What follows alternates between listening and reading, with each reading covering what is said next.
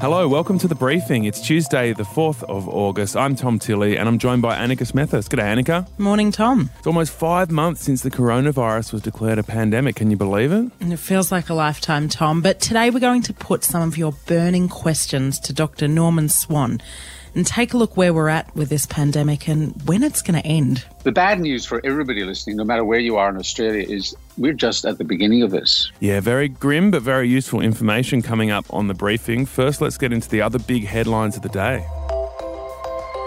The number of Victorians pushed out of work by COVID will double by the end of the week as thousands of non essential businesses shut down. We estimate we've got about 500,000 people who are working from home. Uh, we know that there's about a quarter of a million people that have been stood down in one form or another, and this will add a further 250,000. That is essentially a million workers who are not travelling to and from work every day. That's the Premier Dan Andrews, and he says on top of that, around a million students and teachers will be at home too. As part of the stage four changes, businesses are being split into three categories with essentials like supermarkets, pharmacies, bottle shops, banks, and post offices will stay fully open. There are a number of other industries and sectors that will need to close. So from 11:59 p.m. this Wednesday, retail will close, some manufacturing will close, some admin will close. The Prime Minister acknowledged many Victorians will actually be at breaking point with these new measures. That was while announcing a $1,500 pandemic disaster payment for workers with no sick leave who need to self isolate. Across Victoria, many today, frankly, would have reached breaking point, trying to come to terms with what has happened in their state the Prime Minister there, and it's a very tough situation for Victorians right now, especially after they'd already been in lockdown for several weeks and to see case numbers continuing to go up. There was some heartening research that came out yesterday, though, from the Medical Journal of Australia that found that Victoria's response to this second wave has actually averted uh, somewhere between 9,000 and 37,000 cases just in the last month. Now, so far, Victoria's had 11,000 cases.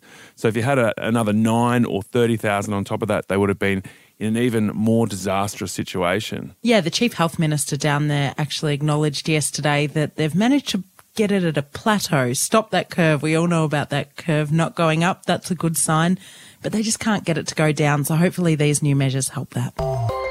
And the Australian property market continues to take a hammering from COVID, falling for the third month in a row. Nationally, prices were down 0.6% in July.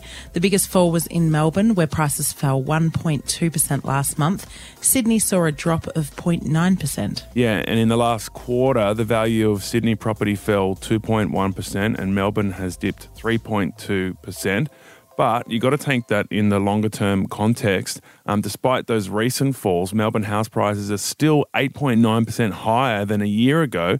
Sydney values are still up by 13% over the last year. So for young people watching these prices fall, Annika, it's good news, but still, house prices have been going up for years. As someone that's in the property market, look, it's good to just see the heat taken out of it. We were mm. trying to buy a house at the start of the year and they just went up and up and up, sort of week on week. So it will help some property buyers. And interesting to see that Canberra and Adelaide prices have actually continued to go up throughout the coronavirus. So are you sitting on the sidelines now, just licking your lips? Canberra prices are going up and Melbourne are going down. That's where I want to buy. There's been a big spike in the illegal importation of a Chinese herb touted as a coronavirus cure. Ephedra has been recommended by Chinese health authorities, but is a banned substance here because it can have serious side effects and can also be used to manufacture ice. Yeah, in the first three months of the year, the Australian Border Force authorities picked up two kilograms of ephedra, but in May and June alone, they found 66 kilograms. So it's a massive increase. They also seized 26,000 hydroxychloroquine tablets they are the ones that Donald Trump was taking. So they've been pretty busy at Border Force, Annika. Yeah, and if the fines don't turn you off from ephedra, the side effects might high blood pressure, heart attacks, muscle disorders, seizures, strokes, death. Guys, don't import this stuff. All right, coming up in a moment, Dr. Norman Swan will be joining us on the briefing.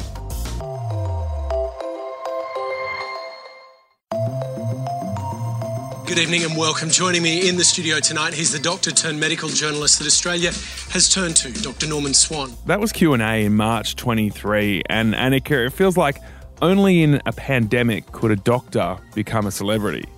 yeah, look, not quite a celebrity, but when the coronavirus pandemic first took hold back in March, one of the most prominent voices explaining what was happening was the ABC's Dr. Norman Swan. SARS CoV 2, the virus that causes COVID 19, is new to humans almost certainly having spread directly or indirectly from bats. People weren't trusting the information they were getting, rightly or wrongly, and were desperate. So, Dr. Norman Swan is a medical doctor and a journalist and has become one of the most trusted voices in the country when it comes to the coronavirus. Now that it's almost five months since the World Health Organization declared the pandemic and Melbourne's gone into stage four lockdowns, Norman Swan is with us to answer your burning questions about when this is going to end. Dr. Norman Swan, we want to start with a bit of a, a personal question for you because before the pandemic, um, there would have been a lot of Australians who might not have known who you are if they weren't big um, Radio National listeners or, or followers of the ABC. But in March, you became one of the main sources of COVID information. Did you feel there was a bit of an information vacuum at that point, and did you feel a sense of responsibility? And and from that point, did the information from the government improve? I, I sensed it, um, and there was things that I knew could have been said that weren't being said going along with that, there is an enormous responsibility to be careful about what you say, correct errors, and when something has been published, as a large number of papers have, without peer review, properly checked.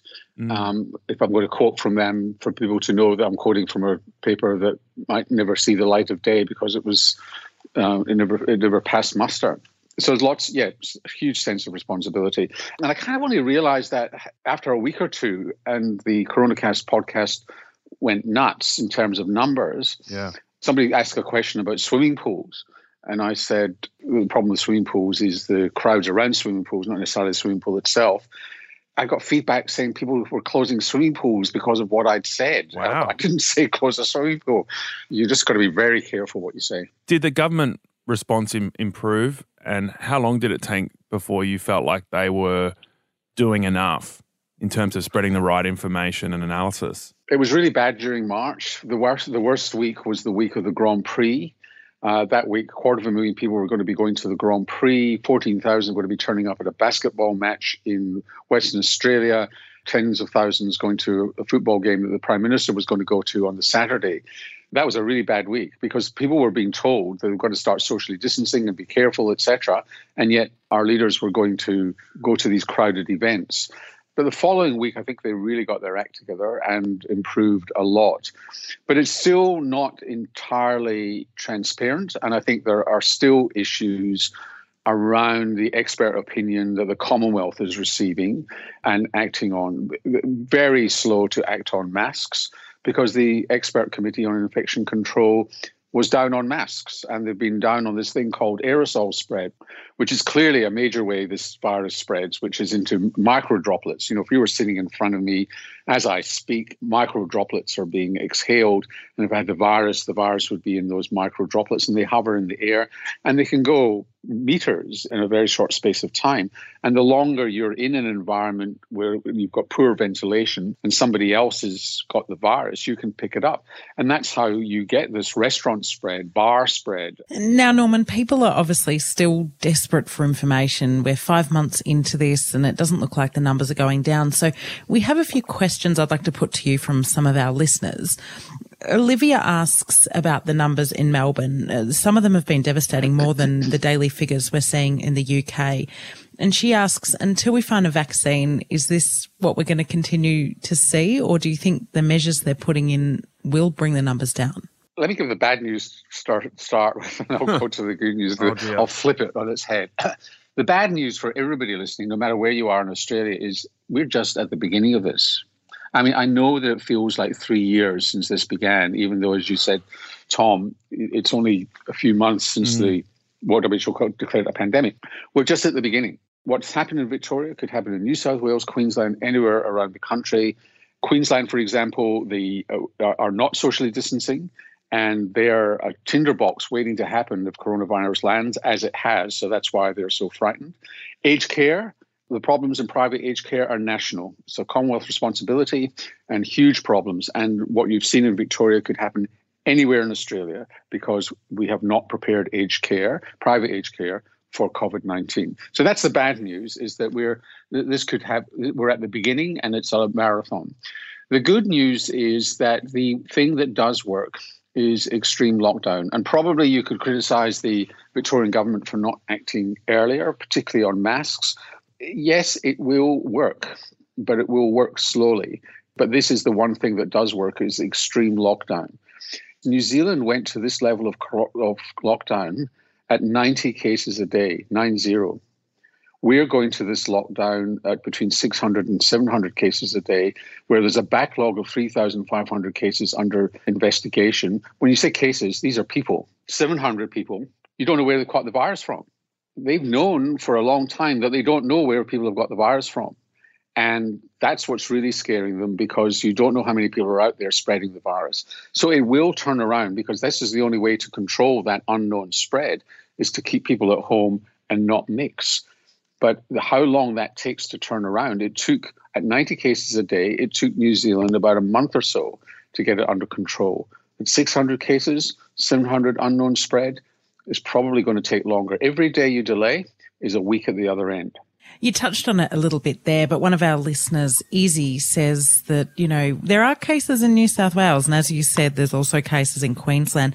Could that be getting much worse and we're just not aware because we're not testing as much? people talk about asymptomatic spread, but it's probably more accurate to talk about undocumented cases. So you've got a group of people in the community who are not malicious, but they've either got no symptoms or very mild symptoms. They might just have a red eye. They might just have a bit of a headache. They might just have a bit of diarrhea. And they think, well, that's not a COVID symptom. And in fact, when you look at the case definition in Victoria, red eye, headache, diarrhea are not there as tier one symptoms in COVID 19, yet they are symptoms in COVID 19. And they don't come forward for testing.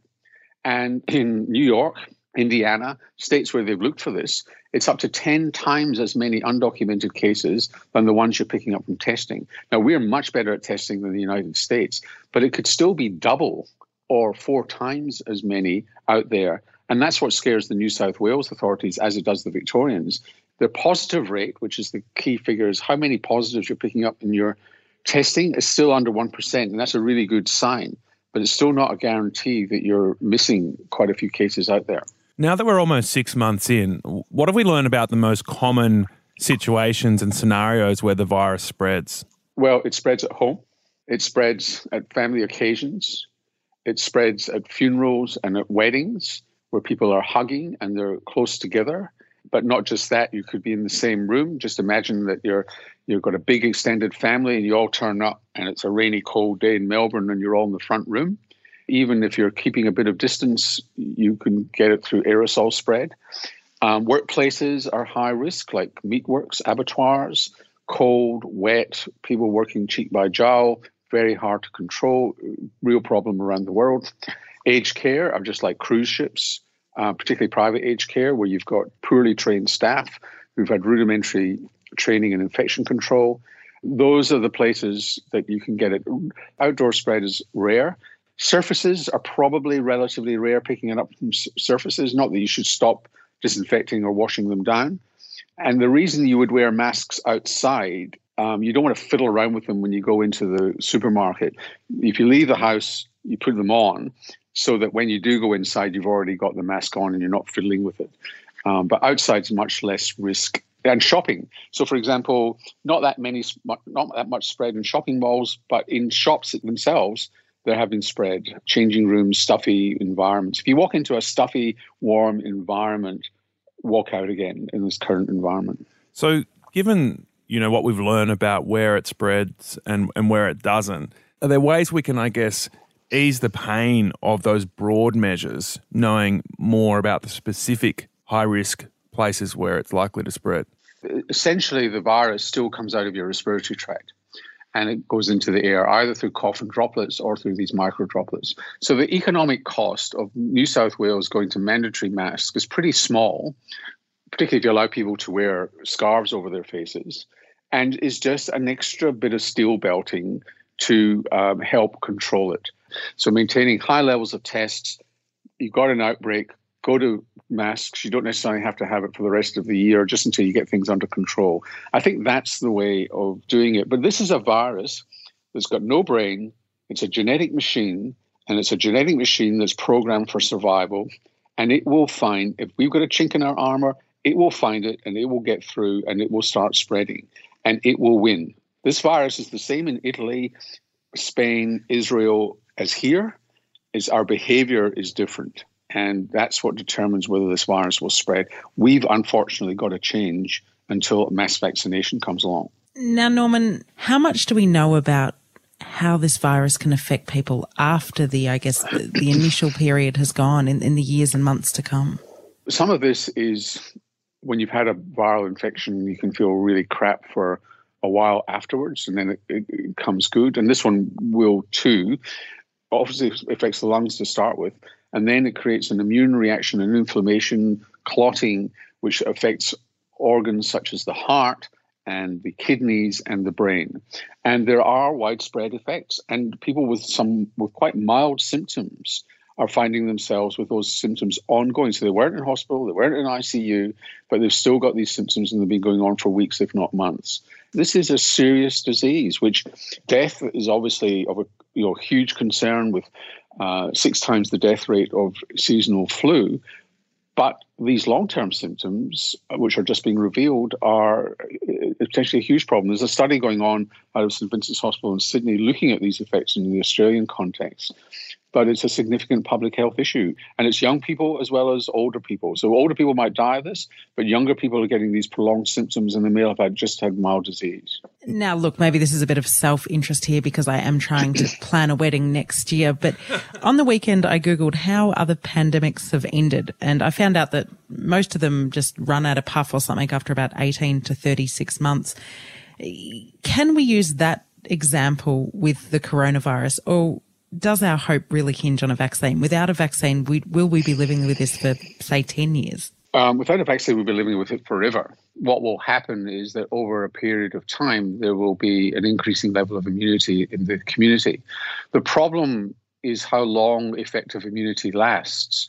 But what happens usually with, with viral pandemics is the virus gets a bit used to us and we get a bit used to the virus and it becomes more of a seasonal thing and probably not quite as severe. A pandemic turns into epidemic, uh, where you get outbreaks uh, now and again, and that's and often the virus becomes milder in its effects as time goes on, as it evolves, because there's no advantage to the virus to kill lots of people. It's got to actually have fairly mild disease. The ideal viral disease, for a virus's point of view, is fairly mild disease, high infectivity, doesn't kill a lot of people, and continues to spread. And the virus, if a virus was able to feel happy, that would be happiness. Um, and that's what will slowly happen with COVID 19, um, but it will take a while. That was the ABC's Dr. Norman Swan. And if you want to be part of those interviews, giving us your question ideas, which we can put to the guests, then follow us on Instagram at the Briefing Podcast, and you can be part of the show and also get our news updates. Annika, um, are you actually going to have your wedding next year, or are you starting to abandon that idea? Uh, it'll happen in some form, but maybe not the big party I was hoping for. Yeah, maybe save that for your second wedding. Tomorrow on the briefing, the fight to get an Australian woman out of one of the world's worst female prisons.